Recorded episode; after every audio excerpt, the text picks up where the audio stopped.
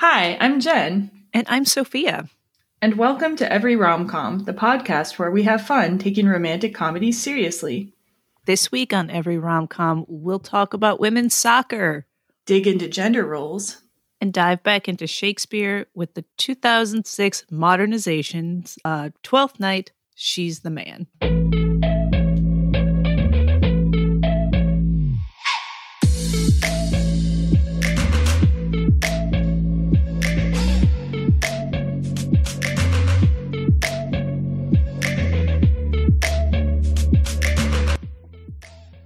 Hey, Sophia. Hi, Jen. How you doing?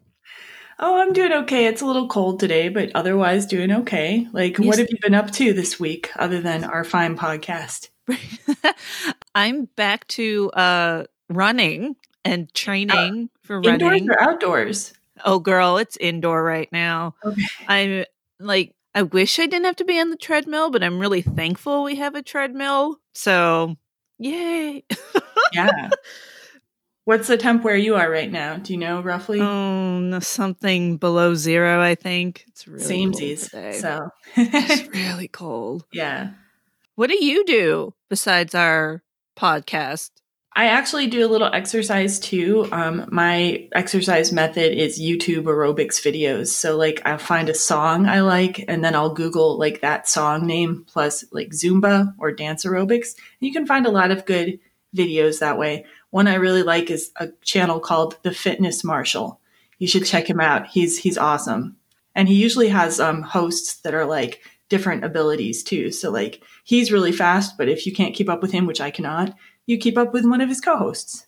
I love that. I love that you went in with the song that you like.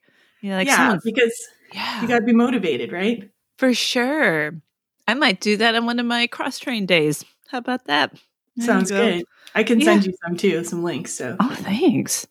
Well, let me just say before we dig into sporty kinds of things, yeah. I just want to remind everybody to find us and contact us at everyromcom.com. And we're on social media. We are on Facebook as Every Romcom Podcast and Blog, Instagram at Every Romcom, and Twitter at Every Romcom Pod. I still don't have a Twitter account. It's okay. You don't need to be on all of it. I think sometimes people who avoid it are smarter, but you know, if you're already on those things, like come and see us for some like wholesome and fun content. Okay. Yay. Like yes, some of these sites could be soul sucking and people are just arguing with each other all the time, but we're going to tell you where to find the good movies. So you'll be happy. Wonderful. A reason and, to join. Yeah. And speaking of some good movies, um, we're going to have some great upcoming films. We're going to be doing a travel series, and some of the films are going to include things like Roman Holiday, Crazy Rich Asians, How Stella Got Her Groove Back, and much more. Are you excited to talk about She's the Man? Sure. All right. Well, yes. Let's, yeah, let's get into it. We've got so much to talk about today, so let's get into it with our trailer. Sorry, Mom. I have a strict no ruffles policy. All I want to do is play soccer. School cut our team. Wait, what? We want to try out for the boys' team. Girls aren't as fast as boys. Or as athletic. it's scientific fact. You are so full of. This is not over. you want me to turn you into a guy? I'm going to Illyria. I'm going to make the boys' soccer team there. And then in 12 days, I'm going to beat the Cornwall boys' That's team. Right. Now, Viola's going undercover to prove that she's got game. Okay, now hakalugi. I'm so proud. I wanna be a man. In the dorm. I am a dude. There is something odd about that new boy. What up? Seriously, how old are you? I skipped a couple grades. Shh. On the field. Let's go. Kick. Kill! What's up? She's trying to be. Isn't he cute? How you doing, babe? One of the guys. Woo! I'm not really good at talking to girls. Why? You're hot. What? Hang on, you're an appealing guy, man, guy, mm, guy, man. I'm pretty sure that's not actually the official trailer. So I found tra- another trailer for it, but it like completely misrepresented like the reason that Viola goes to this boys' school. So I switched it out for one that gave the correct reason. so yeah, it was like she's just trying to escape the debutante ball, and it's like no, it's because of her soccer team. So yeah, yeah, yeah. I don't know. Get it right. So She's the Man came out in March 17th of 2006. It was directed by Andy Fickman, and the writers are Ewan Leslie, who it seems to be the only uh, uh, screenplay they've written, but also our writers from last week on 10 Things I Hate About You, Kirsten Smith and Karen McCullah. So same writers. And this movie was new to both of us, right? You hadn't watched it before the podcast either? Correct. And had you previously um, seen or read Twelfth Night before we did this for the podcast, or you saw the movie? No, I, I watched the movie and read the whole play uh, for this podcast. But as I was reading Twelfth Night, I was like, wait a minute. I've done a scene and a monologue from this from a Shakespeare acting class a million years ago. I was like, oh, I, I know what I'm doing here. So that was, yeah. I'd completely forgotten about that. So yeah. that was fun. and what about you? You've done some Twelfth Night? I I was a very minor role, like in Twelfth Night in Shakespeare in Busan, the theater company that I founded in Busan. I directed a couple of plays, and then my co-director from Much Ado About Nothing put on Twelfth Night, and I tried out for Viola. I did not get it, but I, I had just a very minor role as like an arresting officer, and I helped out with different things for the play. But like oddly, it's kind of an oddly forgettable play to me, to be honest. I, I think some people really like this play, but like it's uh-huh. never been one that's like stuck out super big to me. Yeah, so I guess that tells you my opinion of like the original material. It's not one of my favorite Shakespeare's. I think it has some really good bits of dialogue in it, but yeah.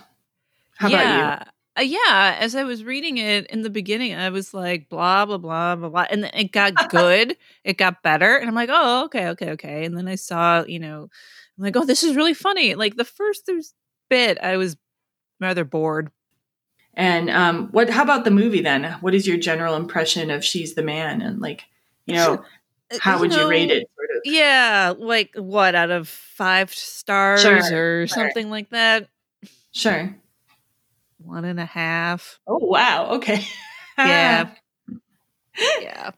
I'd give it two and a half. I'm a little more generous than that. Like, um, I think uh, Channing Tatum and Amanda Bynes both have really good comic timing, and they make the material better than the writing, which is odd because we both really love Ten Things I Hate About You with the same writers. Right. So, right, what happened?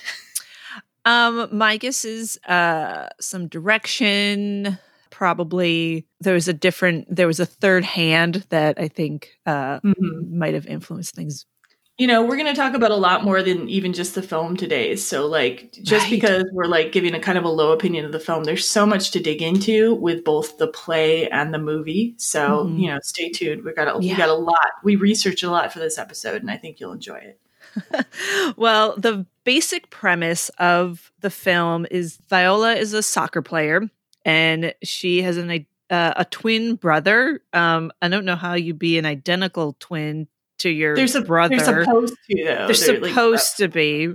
I mean, I guess M- my mom has a twin brother, and you know, I guess if you were to like pull their hair back, they do have a lot of you know their facial structure is pretty similar. So me and my brother look very similar. So like even though we're not even twins, we're very similar looking. So right, but we're more similar looking than the actors playing playing these characters. True enough. Yes. Yes. Well, okay. So Viola and her brother Sebastian, their parents are divorced, and that that helps a lot with some you know trickery and all that. So Viola's soccer team gets cut at school and that it's at the same time that her brother is running off to England for 2 weeks because his band got a gig out there. So he has told Viola, I've told mom I'm going to be at dad's house. Mm-hmm. So cover for me and take care of school for me. Does he ask her to do that? He doesn't ask her to, you know, he asks her to like call in sick for call in sick. Okay. Yeah. So she covers for him and he goes to yeah. Illyria Prep a little bit instead of calling in for him once she gets cut and her boyfriend is all like girls aren't as good as boys anyway uh, as fast or as strong or whatever she decides to go undercover as her brother gets her friend the stylist to help her turn into a boy and pose as her brother for two weeks as it said in the trailer so that she can um, be on the soccer team and beat her ex-boyfriend's soccer yeah. team which i think is awesome it's not easy for Viola to be a dude and figuring out how that plays out. Duke, Duke Orsino is her roommate. and there's a girl named Olivia, most popular, beautiful girl. They make a deal. Duke likes Olivia, and Viola want, wants to play like on the A team on the first string of players. Yeah, uh, so because when she tries out, she gets second string instead of first string. Yeah. Right. So Duke is going to practice with her and she is going to get Olivia to like Duke or go out with Duke. That's yeah. their deal. So everyone gets what they want. But it gets complicated, of course, because Viola starts to have feelings for Duke, even though he has no idea that she's really a girl. And Olivia starts to have feelings for Viola as Sebastian. Mm-hmm. So hilarity ensues. Yeah. And I haven't read Twelfth Night recently. You read it more recently than I do, but like my, my understanding is that in terms of similarities, like the basic romantic setup is basically the same. And like we have, yeah. you know, Viola is dressing as a man, except in Twelfth Night, it's what she calls herself Cesario. Cesario, yeah. Yeah. And poses as Duke's servant, the Duke of Orsino. yeah. And in both, she falls in love with the Duke or Duke. And in both, Duke is in love with Olivia. We don't really know why, there's not much basis for it. And in both, Olivia ends up falling in love with Viola in her disguise. And there's in both movies there's like in both shows there's a character named well the character doesn't have the same name. There's a character malvolio who's obsessed with olivia. Um, in the play it's malvolio. In the movie his name is malcolm and he has a tarantula named malvolio malvolio because why not why not just right, why yeah and both places have a place named illyria where viola shows up how about like what did you notice for differences since you're more recent? I mean, I guess a lot. You know, in the play, there's the clown. There's oh yeah, Feste. Oh, he's yeah. such a good character. Yeah, yeah. Character. Who kind of has this, you know, does a lot of orchestrating of you know getting people in situations and stuff like that. Like that doesn't happen at all. There's no character like that in uh, She's the Man. Um, what I would say is something interesting. I was reading some of the intro, you know, in mm-hmm. front of the Shakespeare. There's always some kind of, you know, here's what was going on, blah, blah, blah. Well, according to the blurb that I remember, was like, eh, you know, there's all this revelry and this, you know, mm-hmm. masked, you know, everyone's disguised as somebody else, and and there's, you know, drinking and blah blah and all this, you know, partying kind of thing. And I think the film that she's the man did that with the opening scene. They're at the beach and there's a, you know, they're playing around and having a party. And then they go to the carnival. And oh, so yeah, there's, there's carnival. the carnival scene. And so there's this atmosphere of revelry, which I thought was nice. It probably had this revelry because I guess it was made, um, even named for the celebration of Twelfth Night, which is part of a more traditional Christmas, um, 12 Days of Christmas celebration, where you would have all this revelry and like the Lord of Misrule and all this type of thing. Yeah. Yeah. Mm. Feste's so good though. Yeah, I forgot. That yeah. was my favorite part of that play. Yeah. I, and oh God, it killed my soul when they turned the camera onto a tarantula. Oh jeez, I hate spiders. My husband too. He was like not pleased with that. Yeah. I'm so pissed. Anyhow. Oh, a few other differences, I guess, from the play. So in the play, Viola thinks that her brother Sebastian has died in a shipwreck. Oh, and she's dressing. She's dressing as Cesario. I think just kind of for self preservation, right? Because she's a yeah, woman. definitely. Yeah. yeah, and Olivia in the play is in mourning because people in her family have died, and so she's like against marrying, against suitors. So, yeah, that's kind of her motive for being standoffish. And one more thing, Malvolio is way more important in the play, too. Like, there's a whole thing about tricking him and making him act ridiculous.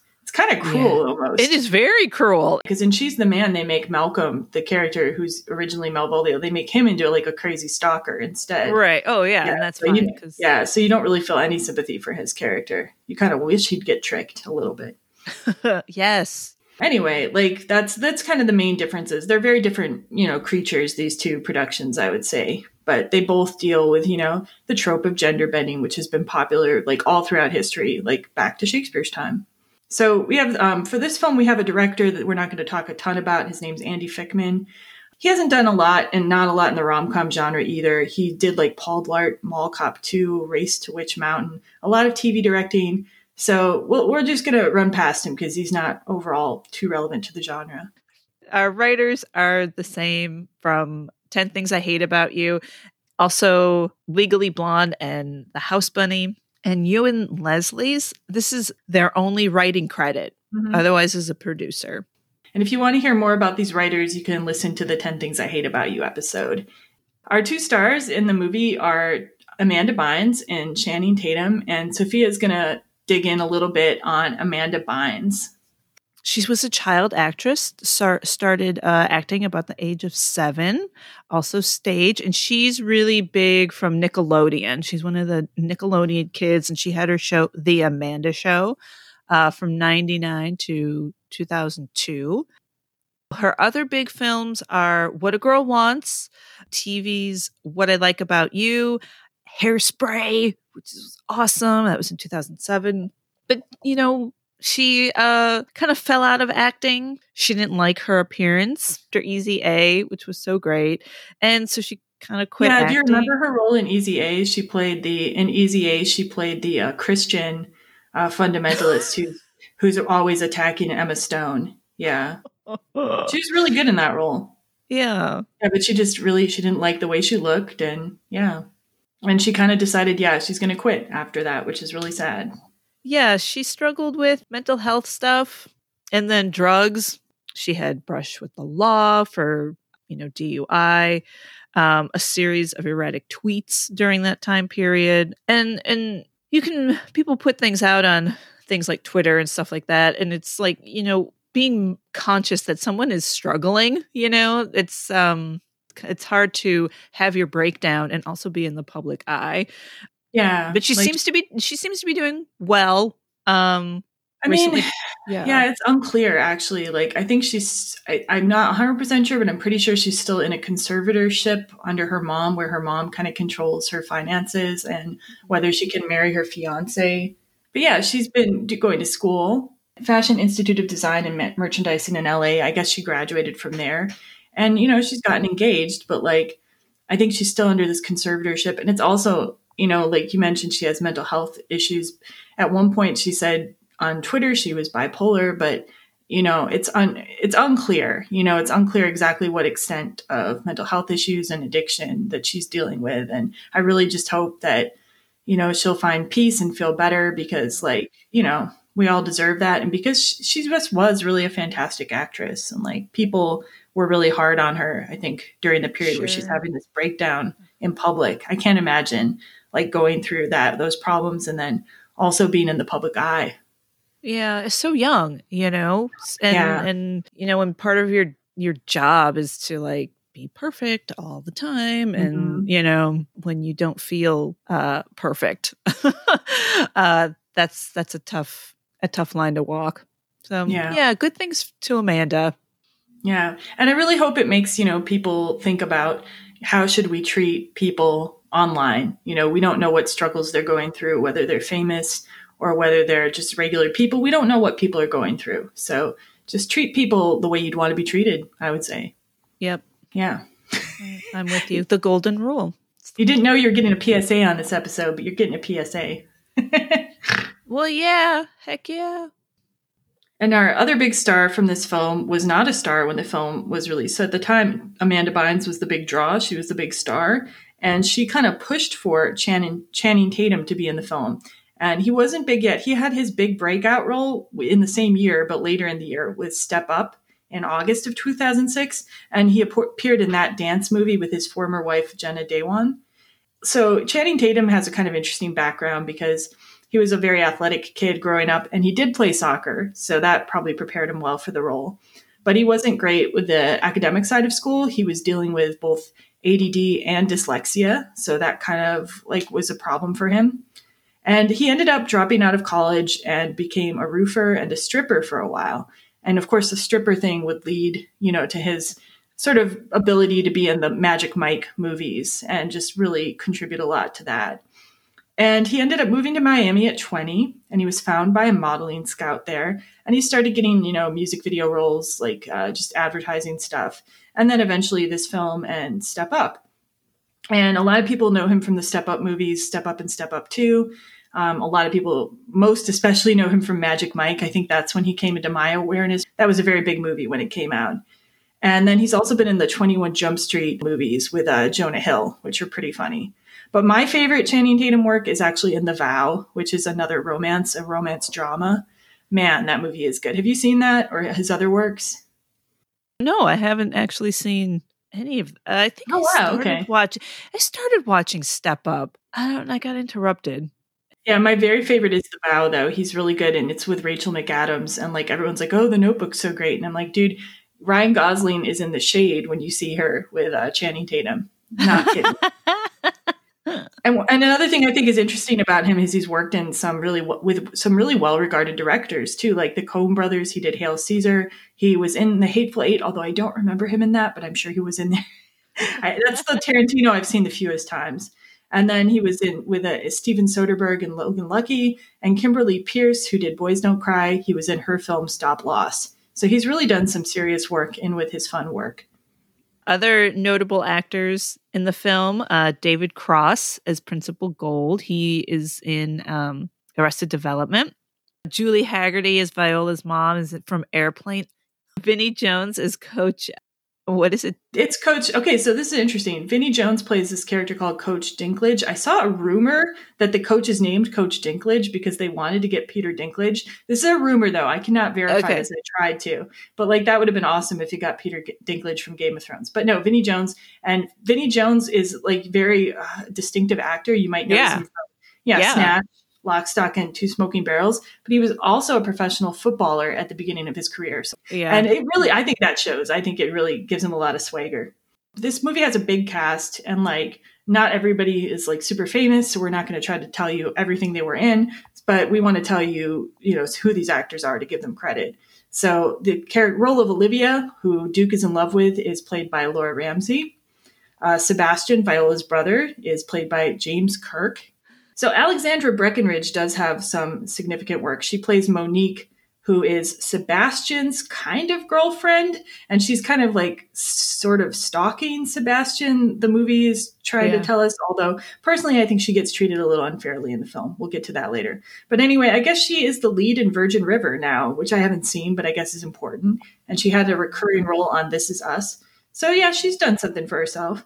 And then um, Justin, uh, Viola's boyfriend at the beginning of the movie, who she breaks up with, is played by Robert Hoffman. And then there's an actress named Emily Perkins who plays this terrible stereotype of a nerd. Oh my God, it makes me crazy. named Eunice.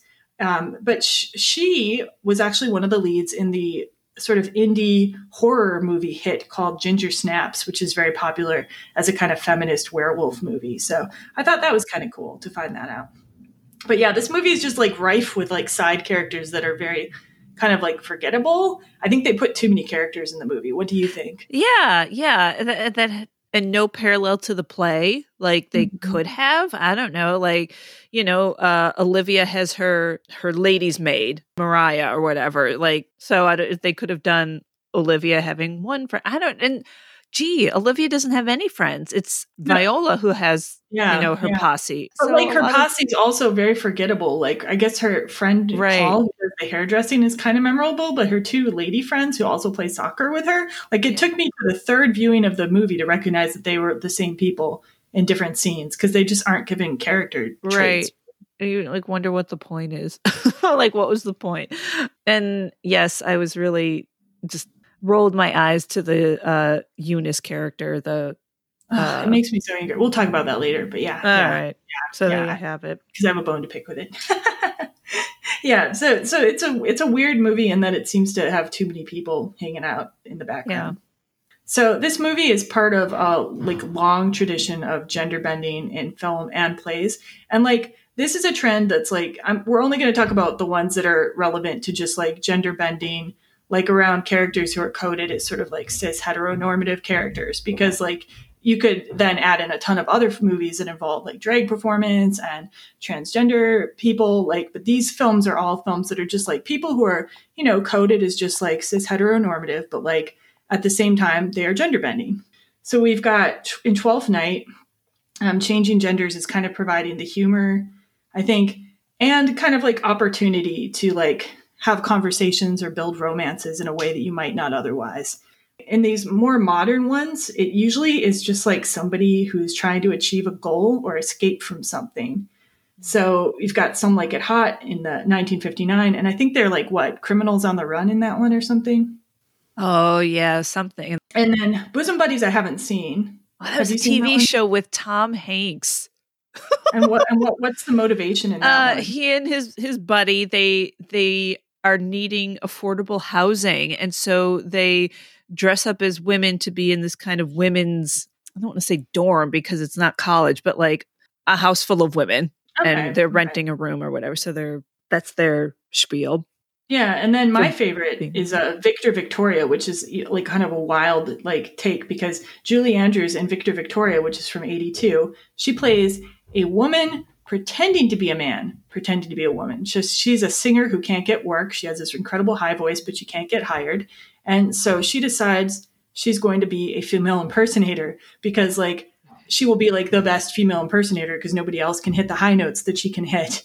And so this causes all kinds of complications in her love life in that movie. I love that movie, Victor Victoria. And then uh, same year, Tootsie came out with Dustin Hoffman, who I'm sure will cover Tootsie at some point because that's, that's like one. Yeah, and that, yeah, and that's an out of work actor who can't get work, so he ends up auditioning for a soap for a woman's role on a soap. Yeah. And the year after, Yentl came out with um, Barbra Streisand. She directed that as well, and I, be- I believe I can't remember the motive. I think she just wants to study. She yeah, just wants to, yeah. She but her religion won't allow her to. Yeah, right. So she dresses yeah. up like a boy so that she can learn. I love that.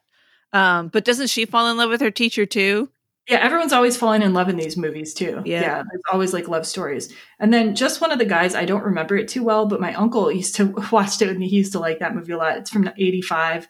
I don't remember why the girl in that one dresses up as a guy. Um, Ladybugs in 1992, Rodney Dangerfield has his son dress up as a girl so that the girls' soccer team he is coaching can win, is the idea. So, another yeah. soccer movie. Just one of the girls, you cannot really find it anywhere on streaming, which is too bad because Corey Haim is in it. I just watched it on YouTube again. Corey Haim, uh, it, like, is trying to escape from bullies and ends up being dressed as a girl when he's registering for his music class that he really cares about. So he kind of starts just like as a momentary opportunity, and then he ends up like living this lie, living a ruse. Okay. And it's got, and this movie has Alanis Morissette shows up too. So that's early Alanis Morissette. Then we've got other ones. Mrs. Doubtfire is in 93, Mulan, 98, Shakespeare in Love, also 98 which they, the character's named Viola in that one, isn't isn't she? Yeah, yeah, yeah.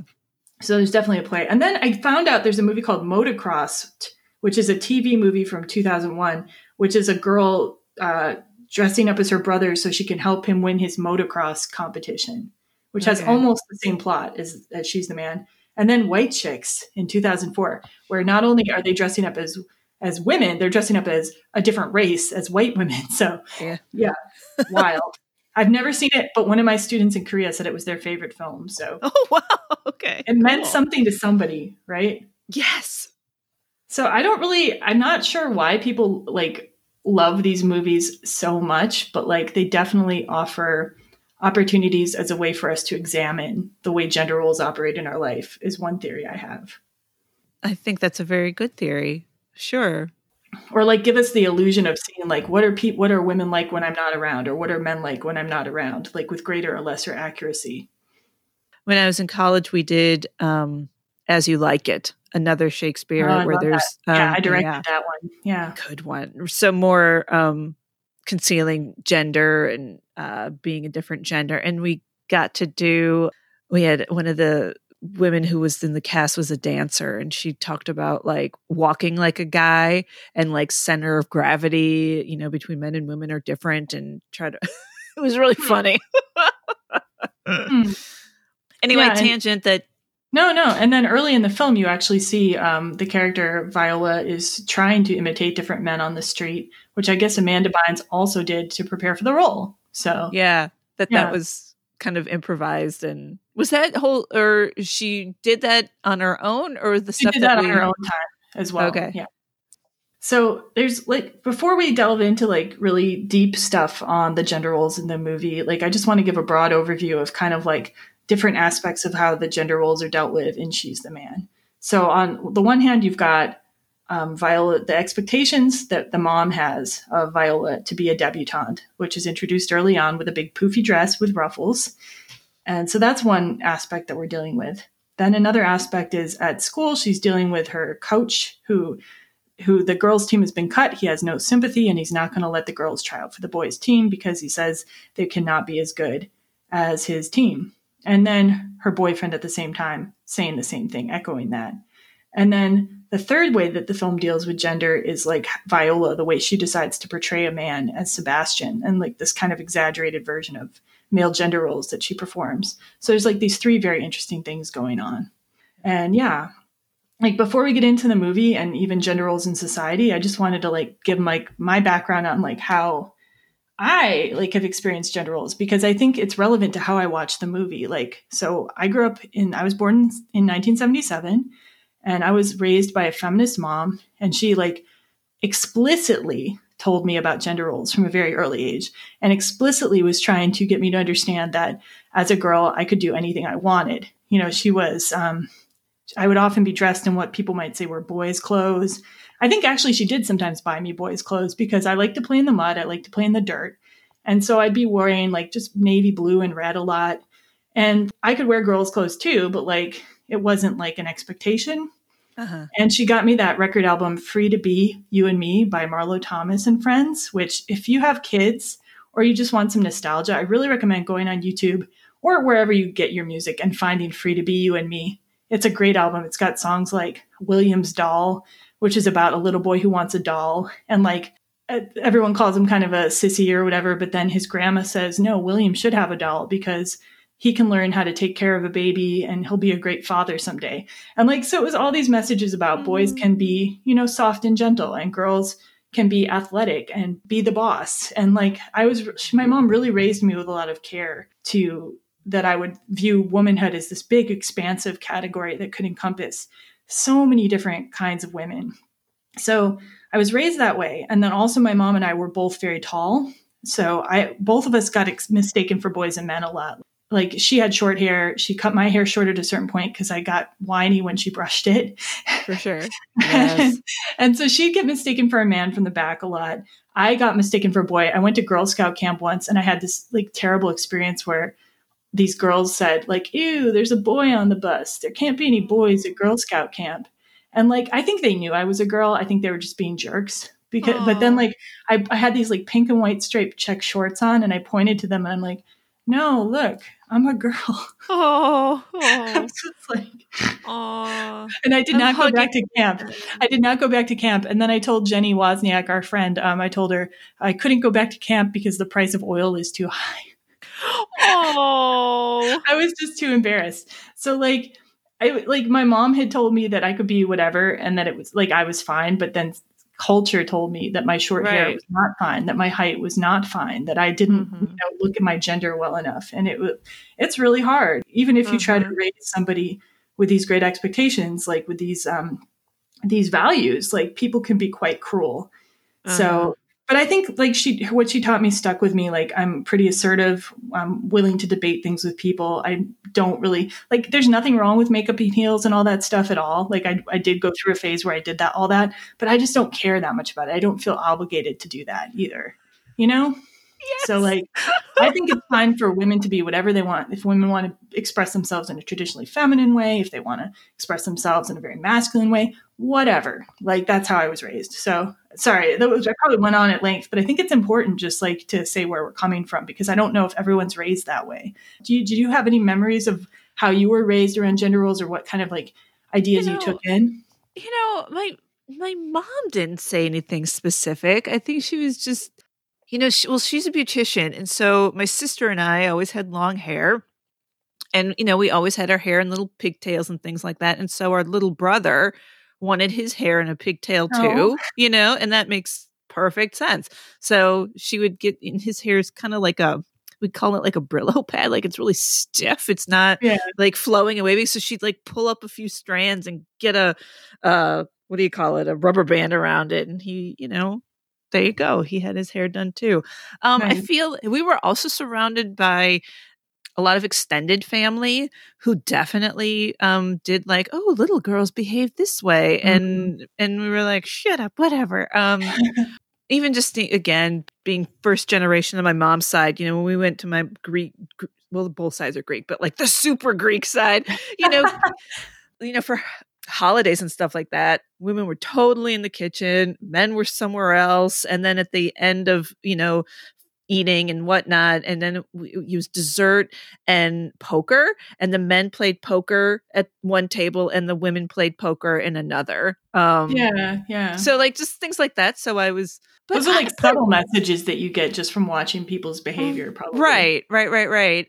Yeah. And now with our own daughter, um, definitely more intentional about like boys and girls can do whatever they want. You know, and she'll do say things like, "This is a girl color or a boy color." And when I was uh TAing at preschool and kids talking about like boy color and girl color, first of all, we were like, absolutely not. Like we put stop to that. Like yeah. there are no boy colors and girl colors. Everybody's got a color. Everybody like whatever. Yeah. like give me a break.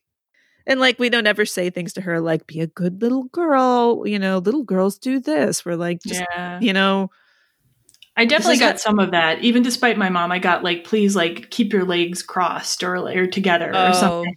Like yeah. even even my mom, who is like a super feminist, I would get like little messages like that. You know, like you know, it's interesting. They have something now called they either call them bicycle shorts or cartwheel shorts or monkey bar shorts, mm. and they're little like yeah, they're little like bike shorts um, that little girls can wear under their um, skirts and their dresses so Practical. that they can play practical yeah because well there's pervy people who want to look at go to the park to look at little girls in their underwear so or even just so you don't get like mud in your underwear or mud on your undies right? Yeah. so yeah that too. So that's interesting. That's really cool. I like that that is a thing you know? So you can you can wear a girl you can be a girl wearing a dress and still climb trees and climb fences and stuff like that and you know no one laughs at you for seeing your underpants so. Yeah. So what i i wanted to partly give our background too because like when i saw this movie i was very like well this seems very extreme and these gender roles seem very exaggerated but like in society in general like though it's weird that it seems that gender roles have gone back to being a little more rigid than they were when i was growing up in the 70s. And I thought, well, that's maybe anecdotal, Jen. You can't remember it accurately. So I went and tried to do some research. And the one area where I found some good research on it that I could like kind of grapple with in time for this podcast was somebody named Elizabeth Sweet did a study of gendered toys in Sears catalogs throughout time. So she collected Sears catalogs from like the whole like 20th century leading up into the 21st century. And she noted that the first gendered toys at all appeared in like 1915, but most of the toys, toys were not gendered at that time.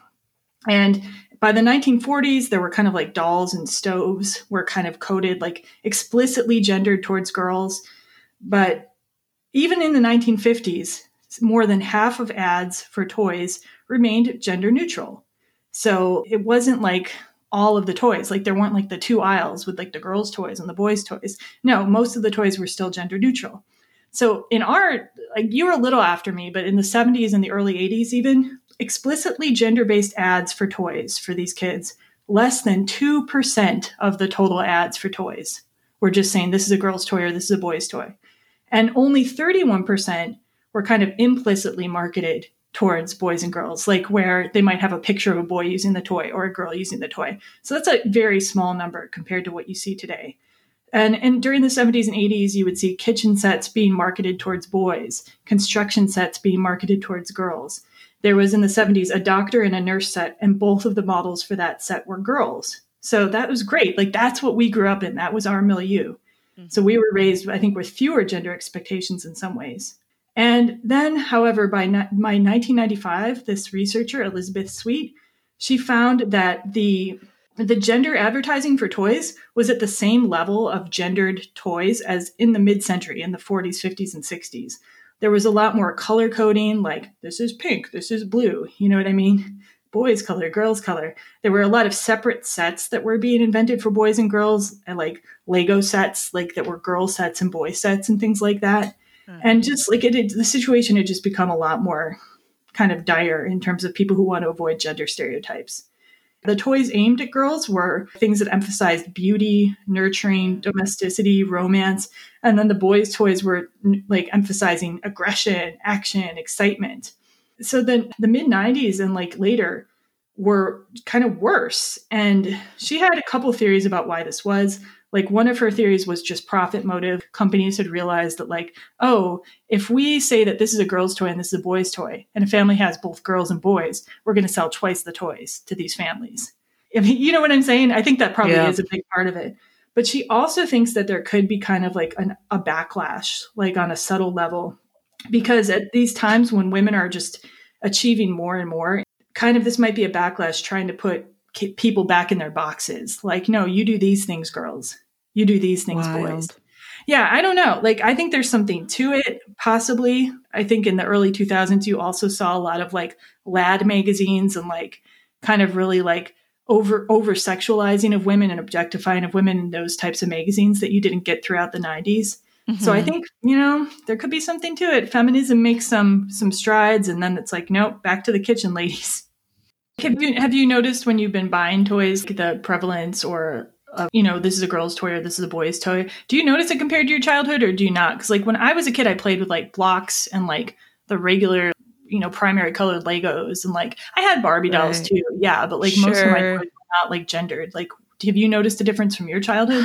I just don't I don't think we were like boys toys, girls toys cuz they were they were both, I guess, because there were three of us, two boy, two girls and a boy. So there were like cap guns and those are fun. They snapped yeah. and made a sound, and like so we we all had cap guns, but nobody said those were for the boy. They were just for you know my younger brother. Um, he had a dolly that he liked when nice. he was tiny. Yeah, nobody seemed to think that was a problem.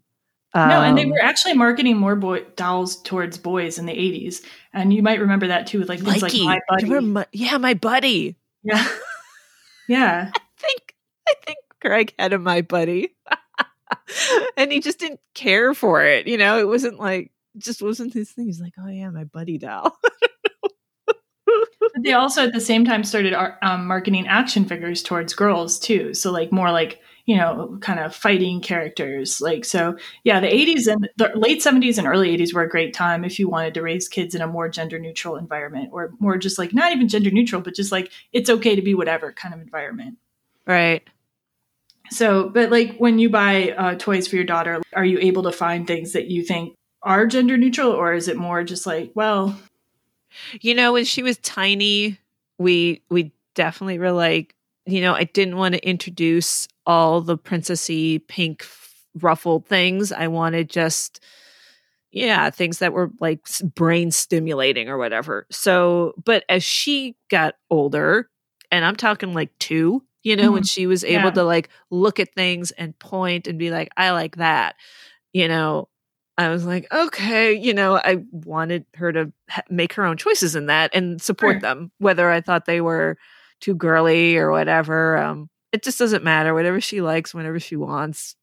Yeah, what's interesting about this is they've actually done like some studies where they tried to like see um, whether kids actually did prefer like one type of toy or the other, and they found they did a study with wheeled toys and found that girls and boys showed equal preferences for toys with wheels like trucks and cars. Mm-hmm. But like then later, when they were asked to say whether they were girl toys or boy toys, they would say they were boy toys, even though they liked them. Like so, it's like it's like kids are picking up on these like uh, messages, like from advertising or from what they see when they go out, or from what like what presents they might receive they're picking up on messages of what I should be doing, even though they might have preferences for other things too. But like, yeah, of course, a lot of girls are going to like princess things, and a lot of boys are going to like princess things too. Mm-hmm. It's just a matter of whether we let them be free to explore, you know, right. the whole realm. I don't know. That's what that's what the research is saying that I've seen anyway. And like, so this psychologist named Lisa Dinella also said that it's very important that kids are able to play with a wide range of toys because different toys lead to different kinds of learning and kids mm-hmm. need all different kinds of lessons. Mm-hmm. So if you have like a girl child and she's never given like you know different kinds of puzzles or like spatial learning toys then she might not develop in those areas and same thing if you don't give a boy kind of a doll or like a, a kitchen set. He might not like learn those areas. So like Right. and, um, communication, emotional things like that. So I thought that was it's really interesting, and it's just one area of study on gender expectations, but it's this area where you can get what people are like at a very young age and kind of get some insight into that. You know, Yeah. I read that too, where like little boys, dads and boys are, you know, throwing a ball back and forth. Boys have better hand eye coordination. And I was like, that's not going to happen in my house. So my tiny little baby, I'm like tossing crap she like doesn't have the motor skills to do it yet. I'm like, you're going to, you're going to catch a ball, man. You know, hand eye when I, coordination for you. and when I was a nanny, I really did not notice. I nannied both boy and girl children, and from infancy, some of them, and I really didn't notice any difference in what they preferred. Like if I offered them just a variety of things, like, and I had I nannied for girls who were quite aggressive and kind of almost like little brutes, and and I nannied for some very sensitive little boys, like you know, and so it really people have personalities. People have personalities. you People know? have personality. Yes. people have preferences. And so why is this important? Like it relates to she's the man in a way, but also like it's just important because these gender roles and expectations can have like damaging effects on both girls and boys on their mental health and even their physical health according to the global early adolescent health study from Johns Hopkins and the World Health Organization. So to when girls are consistently viewed as weak or to be protected or their sexuality is viewed as a threat to their safety it can give them really poor ideas about you know their selfhood. And similarly if boys are viewed as strong and dominant and given those messages it can give them very poor ideas about how they should behave in the world. And it can cause them psychological trauma damage. So as a society we really need to work on how do we stop you know sending these messages to people? Like how do we stop limiting what people can be? Mm. And this comes up in the movie too dr megan Maas i read a blog by her talking about how whereas it's somewhat acceptable for girls to be in a tomboy role it seems to be less acceptable for boys to act like girls and you see this in she's the man and she's the man you see even the coach who's kind considered the good coach coach dinklage is always calling people like nancy boy or you're playing like a girl Right. stuff like Mm. that so she Yeah. says, so Dr. Megan Maas says, if girl is the worst thing a boy could be called, what does that teach girls about themselves? Currently, we are in a sociocultural stage where it is mostly okay for girls to be like boys and women to be like men, which is an improvement. But without it being okay for boys to be like girls or men to be like women, masculinity is validated as the norm and femininity as something wrong or lesser than. True gender equality would be where it is okay for girls to be like boys, boys to be like girls, girls to be like girls, boys to be like boys, women to be like men, men to be like women, women to be like women, and men to be like men. And I th- say drop the mic on that one because just mm-hmm. like be okay. Like everyone should be able to behave in a way that they like without it being a big problem. That's how I feel. You're right. Yeah. Same. So now we'll actually start talking about the movie. You know, I've said this just between me and Jen. I'm like, you all thought you were watching a cheesy rom com. No, sir. You are. You, this is what this is what they do. They ask. They bring up questions and yeah. Um, Maybe even unintentionally in some cases. I think with this movie, it might be subconsciously, but yeah. So in this movie, the first thing we talked about with gender is like how Viola, Viola is expected to be like a girl by her mom, at quote unquote like a girl at the beginning of the movie by her mom, and um, her mom wants her to go to this debutante ball. Does this seem like? Did you experience anything like this? Because I certainly did not. I think maybe we just weren't rich enough or something. No, there was no big thing. It was only like prom and homecoming that I wanted to like get dressed up for. My parents could care less. Yeah, my way or the parents didn't really care about prom either. They were just like kind of indifferent to that. I think they were kind of relieved, like that I didn't start dating until later, to be honest. And my mom, I don't think my mom even cared if I got married, to be honest. I think my mom wanted me to have a career more than anything. She passed away when I was 20. And so I can only guess on this, but I'm pretty sure she really just wanted me to have a career, to travel the world, to like, you know, experience things that maybe she didn't experience as much of. So, like, I don't like in this film. So she, she's expected to be a debutante. Sophia and I did not have that experience. Um, I don't know. Her mom doesn't. Her mom doesn't show up enough to really do much more. But she's always commenting on how she wants a lady, not someone who plays soccer in the mud or something. Right. I think that's all she's good for. She kind of plays. She's kind of an airhead mom. Like I feel like she's oblivious to both her children. Oh yeah, both the You know, parents. well, same thing with. Sebastian. Like Sebastian and Viola have dreams and preferences and desires to do stuff and their parents are like what they just not there yeah they've checked out another thing uh, though about this is that like i'm not really sure like the film is saying that like viola's like kind of a rebelling against these gender roles which i guess to a certain extent she is at the beginning of the film and like with her actions. But then like whenever she's ch- so she has to change back and forth between dressing like sebastian and dressing like viola in the movie because she has to go to like her mom's events or whatever. Whenever she shows up at one of her mom's events she's wearing like a, a dress again like a very tight kind of sexy dress even though when she's shown in, initially in the movie she's wearing like pants and like a sweatshirt and gets mistaken for her brother by her brother's ex-girlfriend mm-hmm. like do you think the movie's really subverting the gender roles that much uh, you know, uh, I, I was that was problematic for me. I think in that scene where she's going back and forth between as okay you know, tell, introduce what the scene is. Yeah where she is. This is the scene where she um she for, backing up she's in the dorm dressed as you know portraying sebastian. She's being a boy and she hears on the answering machine it's her mom. She's like ooh don't forget the fair um where you and your brother have you signed up to do you know jobs at the fair? Um this like carnival thing. Yeah. And um she's like oh no. So she has to go to this carnival to uh, is it raise money for her mom's junior like league. junior yeah. league okay yeah. great and so uh, Sebastian was signed up to do cotton candy, and Viola was signed up to do the kissing booth. That is so disgusting. I know the kissing booth in general is just like a really weird thing too, like where women are, and it's only women at this kissing booth. It's not men. Like I think the one in the movie, the Netflix, the kissing booth, there's both women and men, but this one it's just oh, women. Okay, okay, yeah girls, really. It's just yeah, girls. girls. and girls. there are all kinds of uh creepy men lining to kiss teenagers. Yeah, great. We're not just saying they're creeps; they are portrayed as creeps in this movie. There's like a creepy ten year old even who's like creepy ten year old, really creepy old things. man. I'm sorry, I'm talking over you, and just it's just all No. kinds of creeps. Too many creeps. Too many creeps. Okay, but get back. Let's get back to her dressing. Yeah, sorry, I interrupted you. So right, dressed as, Seba- as Sebastian, she's always in long sleeves and jeans and whatever, and then she dresses up as herself, and she's in this yeah tight little dress.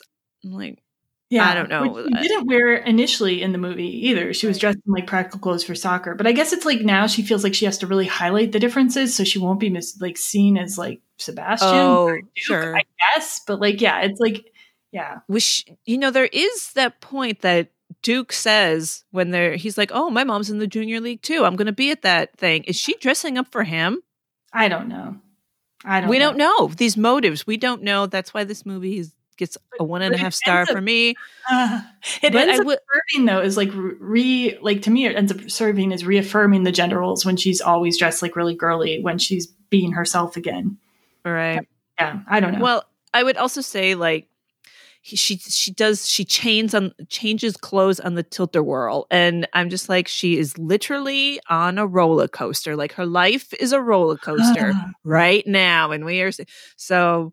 I got that visual. Um, dude, dude, um, so she she changes clothes like three times, like in that scene too. She changes once in a porta potty, which like no big deal, but then she changes once in the tilt-a-whirl, right, with a kid on the tilt-a-whirl.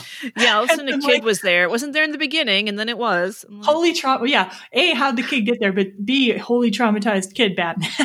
like nobody wants an Right. adult changing clothes next to them that they don't know. And then she's in the freaking bouncy house, and she changes in there too. And the kids come in, and it's it's played for laughs. And I guess it is funny, but like. Uh, adults don't change. Well, I guess she's technically a teenager, but still, don't t- change in front of little kids that you don't know. Just, just avoid yeah, that. uh, yeah. That, again, like those things I feel like were played for laughs, and I'm like, Yeah, what? It wasn't that funny to me because it didn't seem Uh, realistic. seem really like it wasn't. You know, there wasn't a point. It Yeah. uh, Yeah, she was always So- trying to run away from like Monique, who's pursuing Sebastian, or from her mom, who wants her to be, you know, a different person. Yeah, it was it was a little bit contrived. It was kind of contrived. in my opinion, but, it, but it was pretty contrived. So yeah, I don't know like how much it actually subverts. Like you know, Viola is not really a gender nonconforming personality per se, the way she's portrayed in the movie, other than her desire to play soccer. So Right. which to me honestly these in this day and age like soccer is very affiliated with women too in my opinion but it we've made is. strides on that level. So then we have Viola as her performance as Sebastian. So this is where the movie gets like to me the most kind of ugh, like. Well, what, what did you think about it? I felt like so much of it was played for laughs, like her, you know, not knowing what to call the guy. Hey, dude, bro, bro, friend, or what, you know, like friend? I was yeah.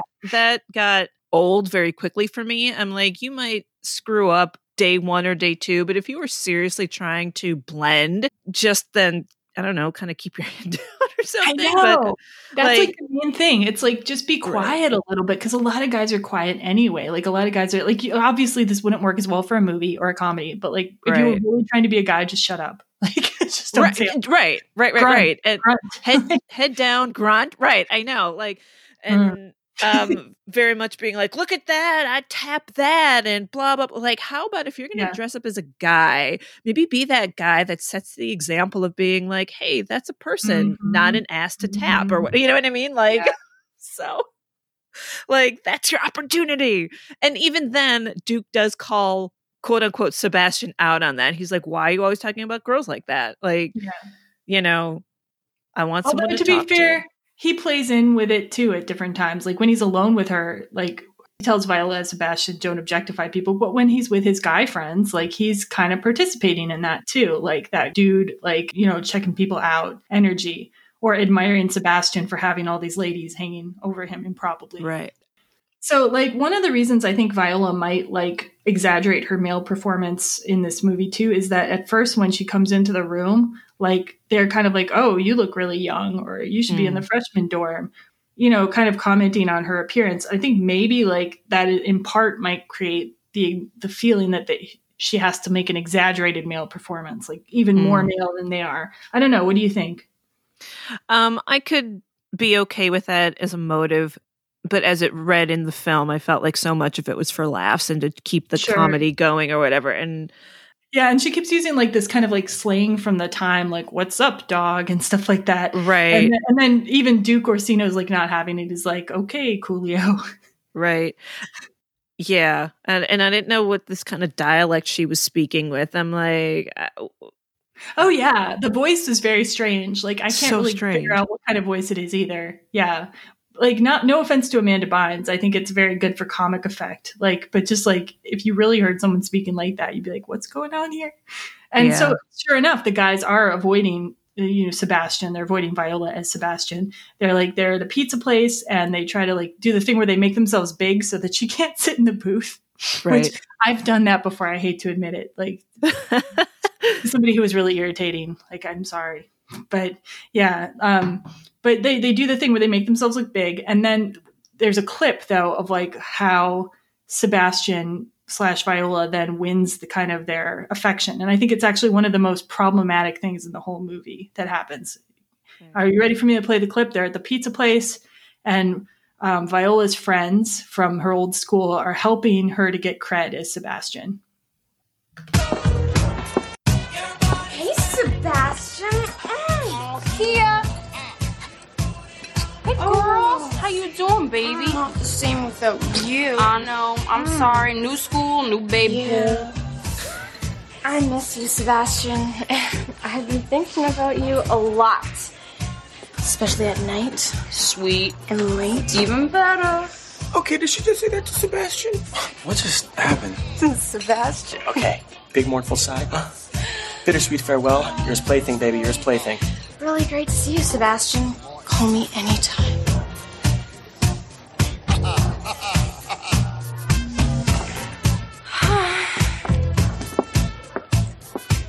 I'd tap that. Thank you, Kia. You're gorgeous. And go Yvonne. Women. yeah. Yeah, you know what I'm saying? Oh yeah. Sebastian, is that you? Hey, what's going on, Yvonne? Okay, who's this one then? I mean, our school lost its top gun, Sebastian Hastings. Well, time comes for a man to move along, Yvonne. I know, Sebastian. In the end, I wasn't woman enough for you. No, you weren't. And that's just something I'll always have to live with. It just hurts, that's all. Love is pain. Just know, I'll never forget you, Sebastian. Mm-hmm. Ever! Never!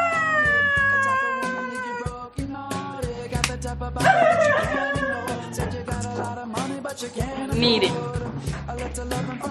Okay, okay, okay. We we might need to do a little reevaluating here. So, what in the end gets these guys to respect Sebastian? Right.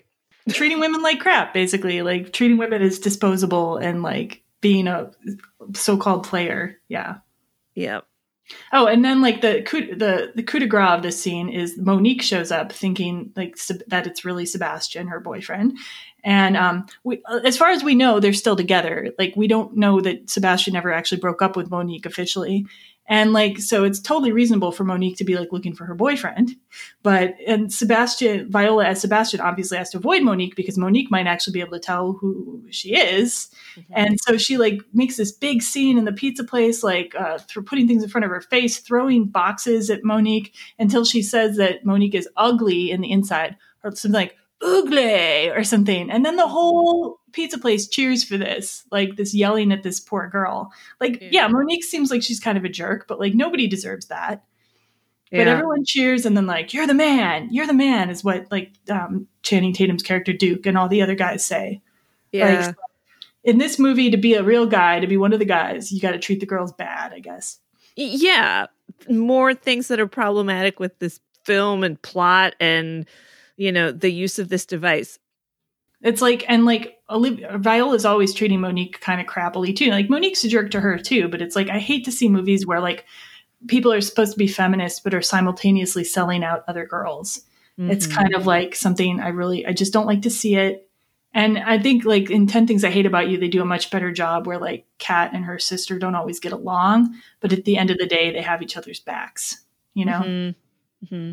Like, why couldn't have been um, on the soccer field, like watching Viola Sebastian like really starting to like kick butt on the field. Yeah. Couldn't that have been the catalyst where she wins the respect of the guys who are also her teammates or something like that? And that no. would also not have subverted the the supposed message of the film that girls are just as good as, as guys as players because like the film is trying to set up like girls are just as capable of guys at soccer. Like the the evil soccer coach in the beginning of the movie, you're supposed to really hate him, says that girls mm-hmm. aren't as good, right? And then mm-hmm. she goes on the soccer team, the male soccer team, and she's immediately goes from star player to second string, which kind of subverts the film's message.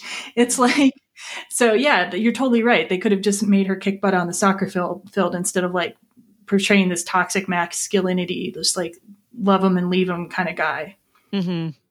So after he's seen to be this like kind of player character, he then becomes kind of like somebody that the guys go to for romantic advice and Duke wants him to, wants Sebastian to help him get Olivia, and I think it's Toby is the one of the friends who's like also asking for advice. See, all oh, of the Duke's friends are just kind of like also kind of bland characters. They have too many side characters. But anyway, yeah, Sebastian suddenly becomes kind of like you know ladies' man celebrity.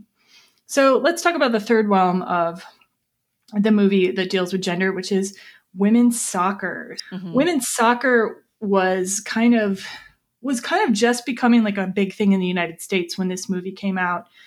In 1999, the U.S. Women's World Cup was first held in the United States, and that like was really big in making soccer more prominent here, and women's soccer specifically. And in 2001, Mia Hamm was named the first ever Women's World Player of the Year by FIFA. And in 2004 and 2005, the U.S. women's soccer team, the national team, had great performances in um, 2004, they just won a ton of competitions, competitions, including the Olympics. And in 2005, they did not allow a single goal. They were undefeated. So this is right. This is all right before the movie came out, and I just think it's good background to have. Obviously, women's soccer is still like super important today. So we're we're in an environment in this movie where women's soccer is already pretty important, but Viola is experiencing this problem of her school's team being canceled at the same time, like because of allegedly not enough interest. But what I thought int- was interesting about this was this would not have happened if she'd been in a public school, probably because Title IX was set up in 72, 1972 to protect this exact thing from happening, to protect women's teams from being cut. And anything, any entity that receives federal funding has to make sure that there's like equal opportunity for women to join sports or other kind of groups. So just and, and then for Title IX, like I think it's really important to mention like why it's important in our history too. Um, before Title IX, only one in 27 girls played school sports. And then as of 2016, two in five girls are playing school sports. And I just it, like that's phenomenal. It's a big difference. Mm-hmm. And Sophia, what was you found out also some information? So about- I've been reading the confidence code because I have heard maybe from this book, from other resources that boys and girls have the same amount of confidence till the age of eight, and then girls' confidence plummets. and my daughter's going to be eight in just a little bit. And so I'm like, I, I must have the tools to help my daughter. Um, so I'm reading the confidence code um, by, I, I don't know how she says it, Katty, Kay, and Claire Shipman. And one of the quotes from their book talks about how uh, Title IX and what sports does for girls it says that girls uh, who play sports are more likely to graduate from college, find a job, be employed in male dominant industries. And there's a direct link between playing sports in high school and earning a higher salary later in life. So like yeah, like it's just this is all to highlight that like this problem of her team being cut isn't just like a whatever situation like her boyfriend that she breaks up with is like oh whatever who cares like and her mom's like oh well just come to the W temple." But this is like a huge deal not only to her character personally, Viola's character personally, but to women in general and to girls to like have that opportunity to play sports. So and that's like why I think it's like a super weird resolution of the plot that at the end of this oh sorry we're going to go into spoilers now. I didn't announce that yet. We're now going into the spoilers allowed section. So I think it's a super weird resolution of the plot. At the end of the movie, all the other girls on her team, as far as we know, still don't have a soccer team. There's no like scene where it's like, oh, and here's your soccer team back. Like you can play again. Instead, you just see Viola's on the girl uh, on the boys team at Illyria, and like she's the only one. You don't see any other girls on the field. Like I think they could have made it better like if they had either more girls on that team or if they just like thrown in, oh, and by the way, we've decided to reinstate the girls soccer team. I hope you'll come back and play with us since obviously you're such a good player. You know, yeah. something. Yeah. It seems like a big oversight to me. Well, you are right. And it, it, well, the the happy ending is that she is Viola and you know her her real self gets revealed and um that Duke likes her. Yeah. And they go out. and they go to the debutante ball. They no do less. go to the debutante. Yeah. Yes. Which, which she didn't want to go to in the first place. Like granted she has like a kind of cool dress and she kind of like well randomly yeah. makes out with him at the debutante ball which isn't like in front of everybody which is not very debutante like and she goes and Woo-hoo! like everybody cheers them on well everybody yeah. cheers them on not because she won or she played on the team a little bit there's a oh, little bit of that but true. mostly that like they're together and yeah she's there at the debutante ball i will say this though she said to her mom that you you don't know what i like because you keep handing me these dresses with ruffles mm-hmm. and at the end the mom is holding a a dress that's in one of those uh, bags, those uh, garment bags. Garment bags, yeah. yeah. So you don't see it, and it's only until she comes out at the end that you see her in not a ruffled dress. It's like a sheath, and it's green. Yeah, not a which that to me was like, oh, mom paid attention a little bit, but um, yeah, couldn't it have been? Uh, and it's a it's a trope. I can name two other films where there's the mom that doesn't want the girl to do at least two other ones.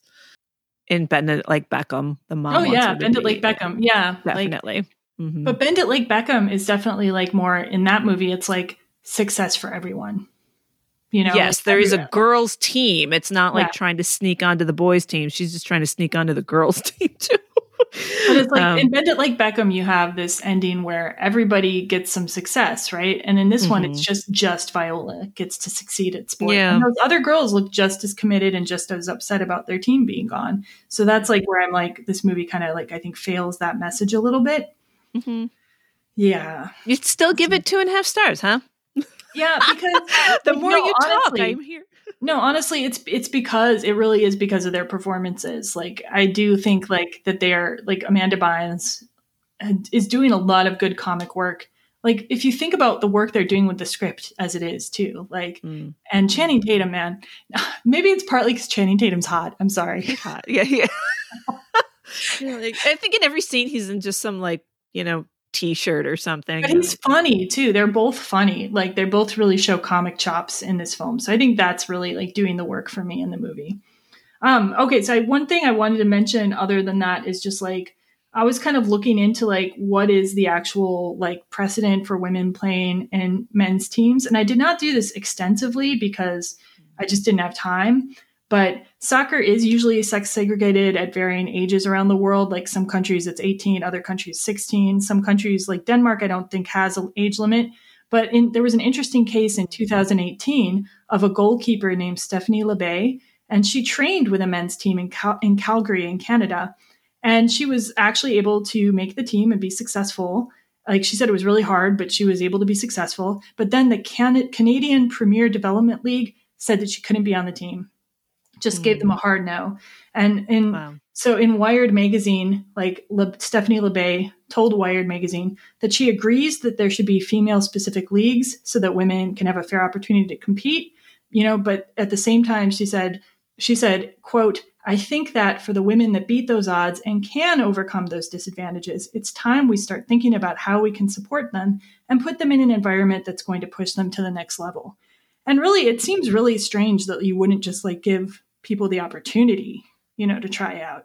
Mm-hmm. You know what I mean? It might not be like I don't think it would be a solution in this in this plot per se.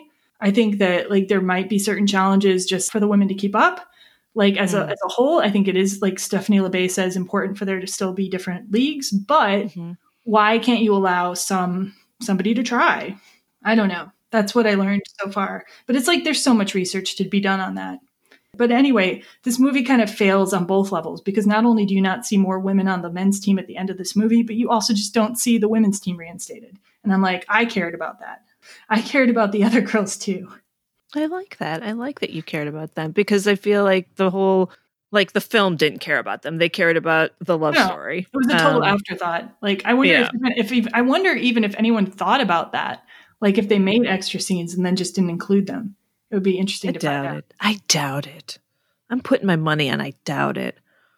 My husband also like I my husband watched this with me, which was awesome because I he's a big soccer fanatic and he like supports not only um, the national team, the women's national team, the like, but also the Portland Timbers Club, and I believe they're the Portland Thorns is the women's club in Portland. But he he was watching with me, and he, so he pointed out to me some of the realistic and unrealistic soccer things that are going on in the movie. So he said the training scenes with Channing Tatum, like Duke and Amanda Bynes as Viola, those were pretty realistic, like drills that he would remember. They seemed pretty competent. Like Amanda Bynes did not play soccer before this, but she trained up to get ready for it so she could do most of her own playing. But he said there was one kick that she learns that she plays in the final game where she kind of goes up in the air a little bit. Do you remember what I'm talking about? He said kind of that, like a bicycle. Yeah, it's called a yeah, it's called a bicycle kick. Yeah. And he says that like that is something that a like a really good player like Viola would probably already know how to do, and b it's just like kind of showy and it's not like something you'd usually have a chance to use in a game. But of course, it's a movie, so we have to use the most exciting looking soccer kick we have. Mm-hmm. but then he had like a ton of things where in the final game scene. So in the final game scene, and we can introduce a little of the plot here too. Final game scene. First of all, it gets interrupted at one point because the principal is going to reveal that. Oh my god. Uh, yeah, I, actually, let's get into that later. So the game gets interrupted at one point, and my husband said that would not happen. The principal can't just come on the, the field and stop the game. So, number one, that can't happen. Um, number two, like Sebastian ends up playing instead of Viola, like the real Sebastian, and like playing so badly because he doesn't understand soccer at all that he gets benched. But my husband said that you would not bench a player usually, or if you did, you would substitute them. But it, once you bench someone, they can't come back in. So it's a pretty serious decision for a coach to make. And like later, of course, they do bring Viola as Sebastian back in, and my husband's like, no, that that wouldn't work with the yeah. rules. And then, like in soccer, apparently you can't even really touch someone aggressively, not even like a poke on the nose. But there's like a huge fight that breaks out at one point. And my husband's like, that would have ended the game right there. Like everyone yeah. forfeit, like everyone be like probably disqualified for like not just that game, but maybe several games. So he said he, yeah. he ruled he ruled no on all of that. but you know, he does say that it's like a movie, so he gets it. But yeah, I thought that was interesting to have his perspective. Yeah, when she comes back, when Viola comes back dressed as Sebastian after they've kind of figured out, you know, their their disguise well, and whatnot, and yeah. she's like, "Coach, put me back in. I can do it." He's like, "Okay." I'm like, "Uh, uh-uh. uh I don't even know the rules, but that would not happen. I've changed. Yeah, which is I've true. changed. So let's let's let's segue then into unbelievable things because the most unbelievable thing in this entire movie is that anybody would ever think Viola and Sebastian look remotely alike in normal Mhm. light, or if Yeah. you could hear them talk. Agreed. Agreed. Agreed. Hands down. So bad. So bad. like they they pretty much avoid this being a problem like right up until the end of the movie though and like it becomes a problem like the monique scene where in the pizza parlor i can kind of get because like you know Seb- like viola is like obscuring her face and everything mm-hmm. but like mm-hmm. at this soccer game so they wake so sebastian comes back early viola's been kicked out of the room by duke because he thinks that viola as sebastian is trying to hit on olivia and so Sebastian, the real Sebastian, is in like the room, Duke's room, and they the soccer team comes and's like, "Here, it's time to play the game. Come with us." Blah blah blah. And so the real Sebastian's like dragged over to the soccer game, and nobody notices somehow. Right. This is the same problem you have when you cast this play. It's like you you have to really suspend your disbelief. But I I think it's much easier in theater to do that Yeah, I would agree. because in theater Um, you're already doing that for things usually. Right. Terribly unbelievable. I I also um watching her try to play out in the summer heat in all those clothes. I mean, she does have the excuse that I'm allergic to the sun. Um I think if you're allergic to the sun, you also have to cover your face with a big hat. Like that was Oh yeah, so she uses the excuse she's allergic to the sun so that she doesn't have to play skins in a shirts versus skins. We should add. Yeah.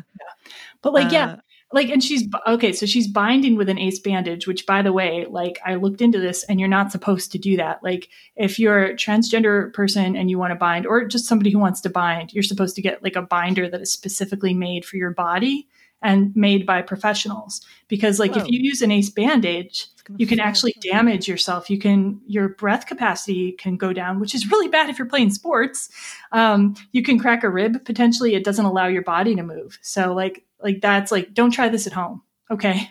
If for some reason you want to go on the the boys soccer team like get a real i don't know Whoa. yeah don't don't try using this ace bandage and it says like even like with these real binders you should take breaks sometimes you should listen to your body so yeah not like viola is like using this ace bandage all the time which would be really hot and potentially damaging and then also she keeps her hair Oh Did yeah, she didn't like cut it all off to wear the wig. She like is supposed to be tucking it up in this wig.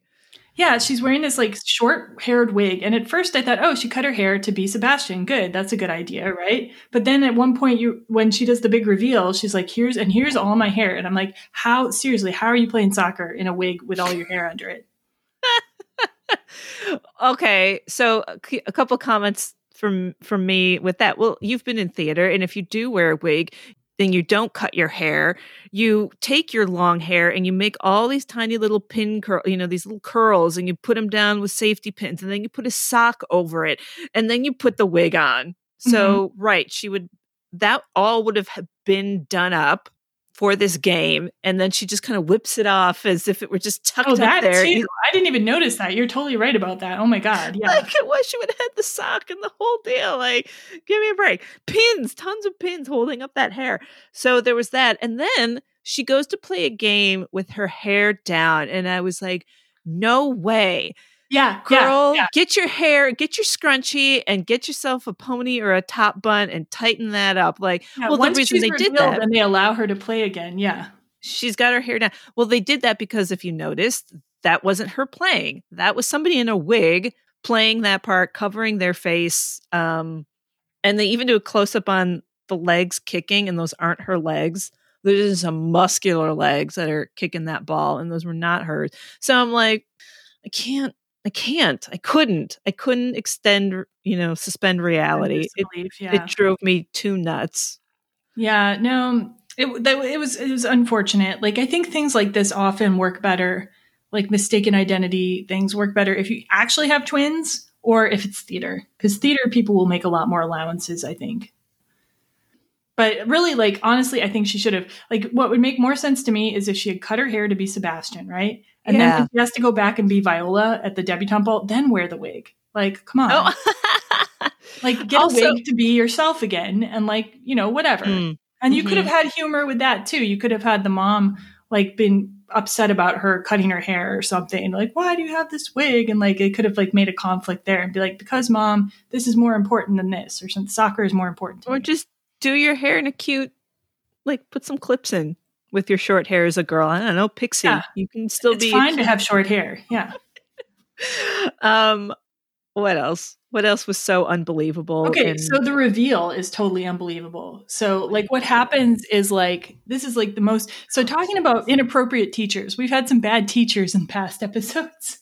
Yeah. In this movie we have inappropriate principal.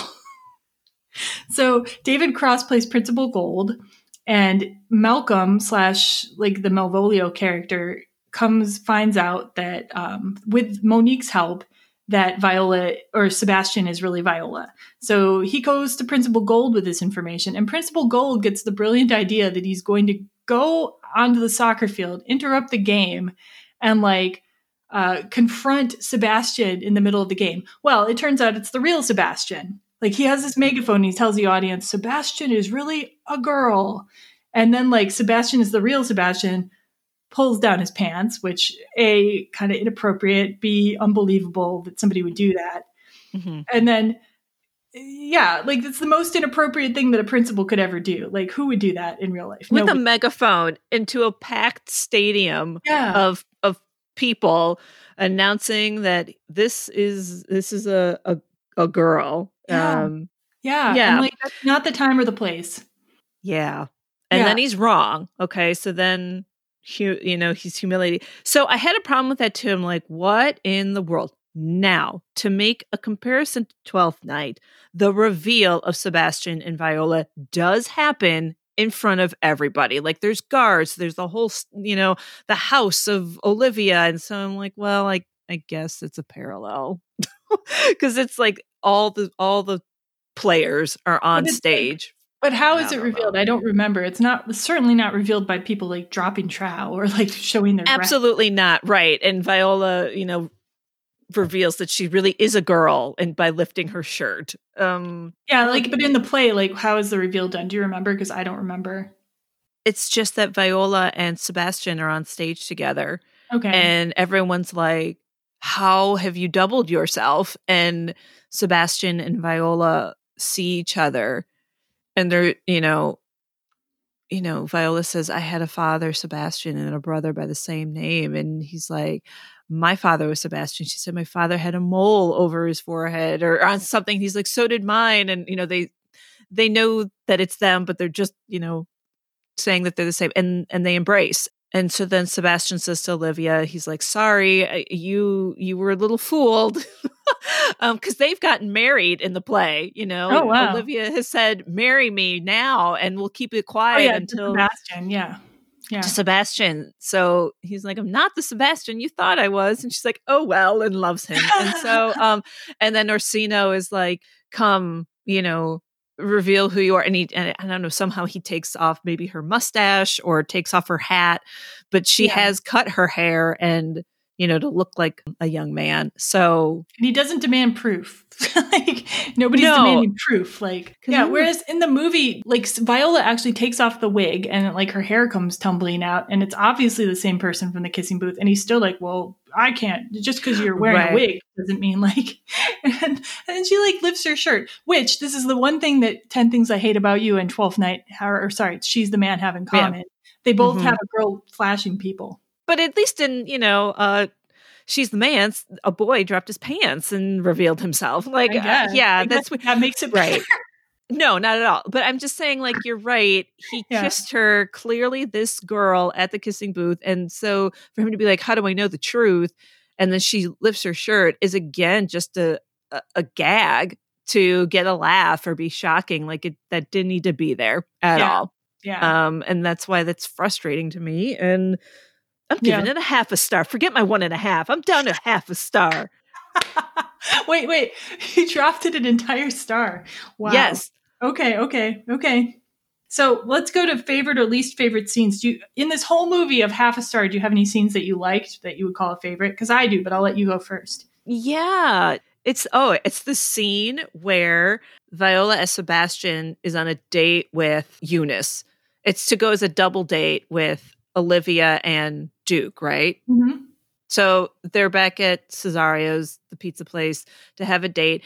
And so the the two friends of Duke, what are their names again? Uh, are, are they Andrew and Toby? Yeah, maybe Andrew. Yeah, Andrew and Toby, and those are character names in 12 but not anything to do with those characters. But not anything to do with it. And so Toby says, "Okay, how come when I wanted to ask Eunice out, everyone made fun of me, but then Sebastian likes her, and suddenly she's cool? Screw you guys! I hate high school." that was my favorite. Really? That was my Yep. What what Yep. about it? I think that that's that's like a true thing in maybe school particularly where maybe somebody is dubbed the nerd, the geek, the weirdo blah blah blah and but if you like them, you get made fun of. But then Mhm. maybe somebody else likes them and now it's okay and that that's high school. Like like who you like and like what you like. Um and don't worry about what other people think are cool is or acceptable. So that is I feel very much a a, a youthful thing, um, a high school, Yeah. junior high kind of thing. Screw you guys. I hate Any other scenes? Any other scenes that you liked in that one? Nope, that's it. Okay. For me, my favorite was the when Malvolio or Malcolm's tarantula Malvolio uh, gets into the room. So Duke and Viola are having like a practice conversation. I think at that point where like Viola's trying to teach Duke how to like talk to girls and stuff or just have a normal conversation, I guess. And like all of a sudden they see the tarantula and both of them are just like shrieking and jumping on the bed. And like I just think their their comic acting is like so well expressed in that scene. Like and and you and I feel the chemistry between them there too. And they're both mm. grabbing onto each other. And like and then they do the kind of cheesy thing like that they the guys do in movies when they hug where they're like oh you know i don't like guys you know they kind of like the panicked like don't hug each other thing which you know isn't so great but like but the way they play it is just really funny and sweet and like i don't know i like that part There's a damn tarantula, so that's a that's a no go for me. An instant hate that. like no. So let's let's then talk about like least favorites. I already mentioned um, the one where Viola's friends come in and pretend to be like in love with her as Sebastian, and then she dumps Monique, and everyone's like, "Oh, toxic masculinity! Yay, you're our favorite person now." That's one of my least favorites. Any anything that's your least favorite, or is it just the whole movie? uh, the whole movie, but truly, um, I I get really sad seeing parents that don't like see their kids. Like the mom doesn't it wants her to be this good girl debutante and doesn't give a crap about her da- daughter's soccer. That makes me sad. Th- This dad, where the heck is he? He shows up at the end. Um, also Sebastian and his you know love for music, and he wants to pursue his music, and he has to sneak away to you know a gig. Um, that just bums me out. I want to be the parent who, even if it's something I don't understand or that I have any interest in or don't really like, I'm going to make every opportunity for my kid who's interested in that thing and show interest in that. Yeah. Um, so yeah, that that kind of storytelling trope I don't like.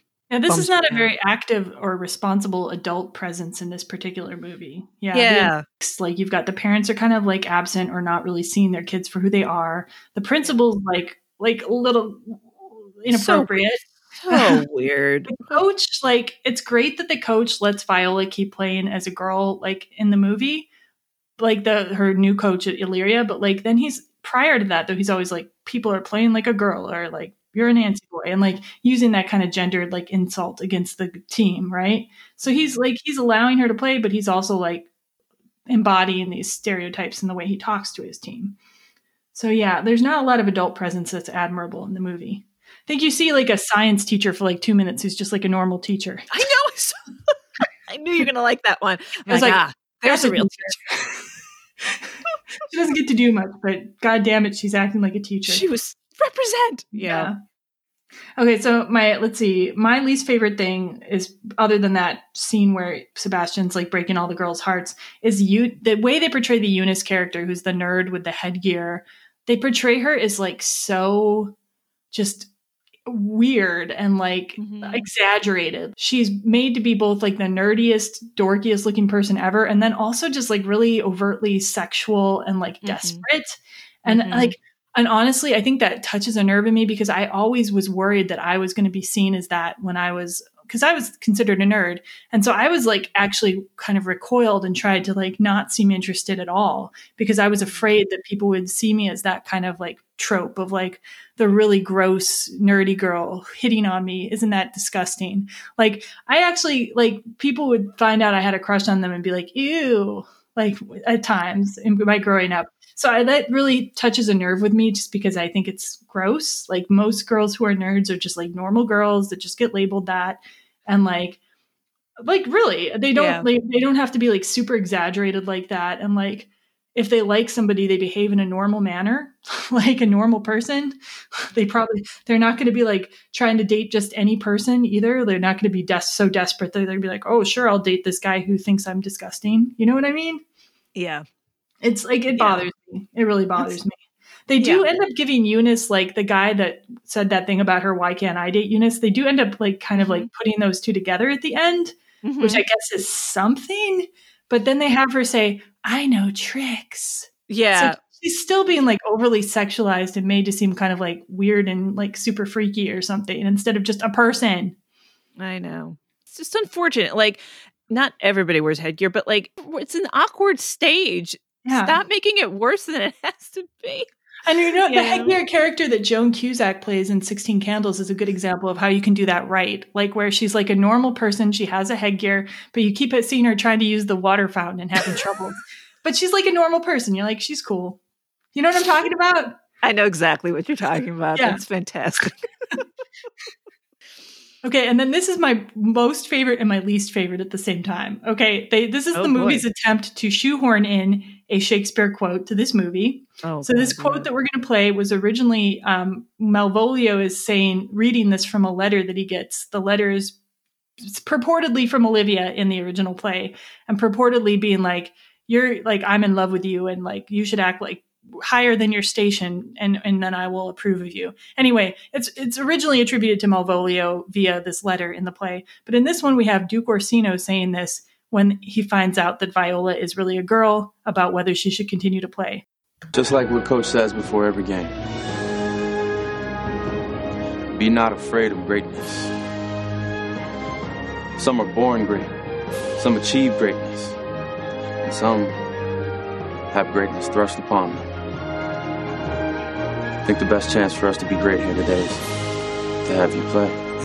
So, so my my quote my quote in answer to this is: uh, some movies are born with Shakespeare quotes. Some movies achieve Shakespeare quotes, and other movies have Shakespeare quotes thrust upon them. and I think this one is in the latter category. Yeah. It's just like it's oh, the only Shakespeare quote. It comes out of nowhere. It's not like in 10 Things I Hate About You where they're seeding the movie with like Shakespearean dialect throughout right. the movie, which really worked. When you uh-huh. seed it in more than once, like a lot throughout the movie, it works. But here it's just like this is out of nowhere, right? Totally. so bad. It was so bad. But Channing Tatum, he delivered that line. he did he did his best. Mm-hmm. mm-hmm. Sophia's like not so sure about it. Not even Channing Tatum. I, yeah, no. okay. Even. Well, it makes me want to watch a Channing Tatum film. Oh my god, you got to start. Okay, so let's do our double feature recommendations. Like we're already going pretty long, so let's just. Should we go? Yeah. Do you have more to say, or should we go to the end for a double? I have nothing more to say. Okay, so my first double feature recommendation then will be a Channing Tatum movie, and it will be The Vow. Because if you're a rom com person, it's more of a rom dram but there is some comedy and it's just like it's very romantic. I would put it very high on the list of most romantic movies. Um, he's in it with Rachel McAdams. I think it blows the notebook out of the water. Like it's very loosely based on a true story, so it doesn't have a lot to do with the re- original story, but it's just like so good and they have such good chemistry and Channing Tatum is so hot. Like he's not one of the main actors that like I would have a crush on or something, but like when you see him you're just like, yep, hot. and charisma, so much charisma. So like I think he can pull off a lot of things that lesser actors can't. Um, I recommend going with Twelfth Night um, from 1996. Oh, That's cool. Ver- mm-hmm. That's Anyone the version I want. Helena Bonham Carter. Oh, cool. Yeah. Ben Kingsley, Toby Stephens. It was good. I liked it. Yeah, and you did more to prepare the 12th night angle than I did, so thank you for that. My pleasure. It was great. Another one I recommend would be Sydney White with Amanda Bynes.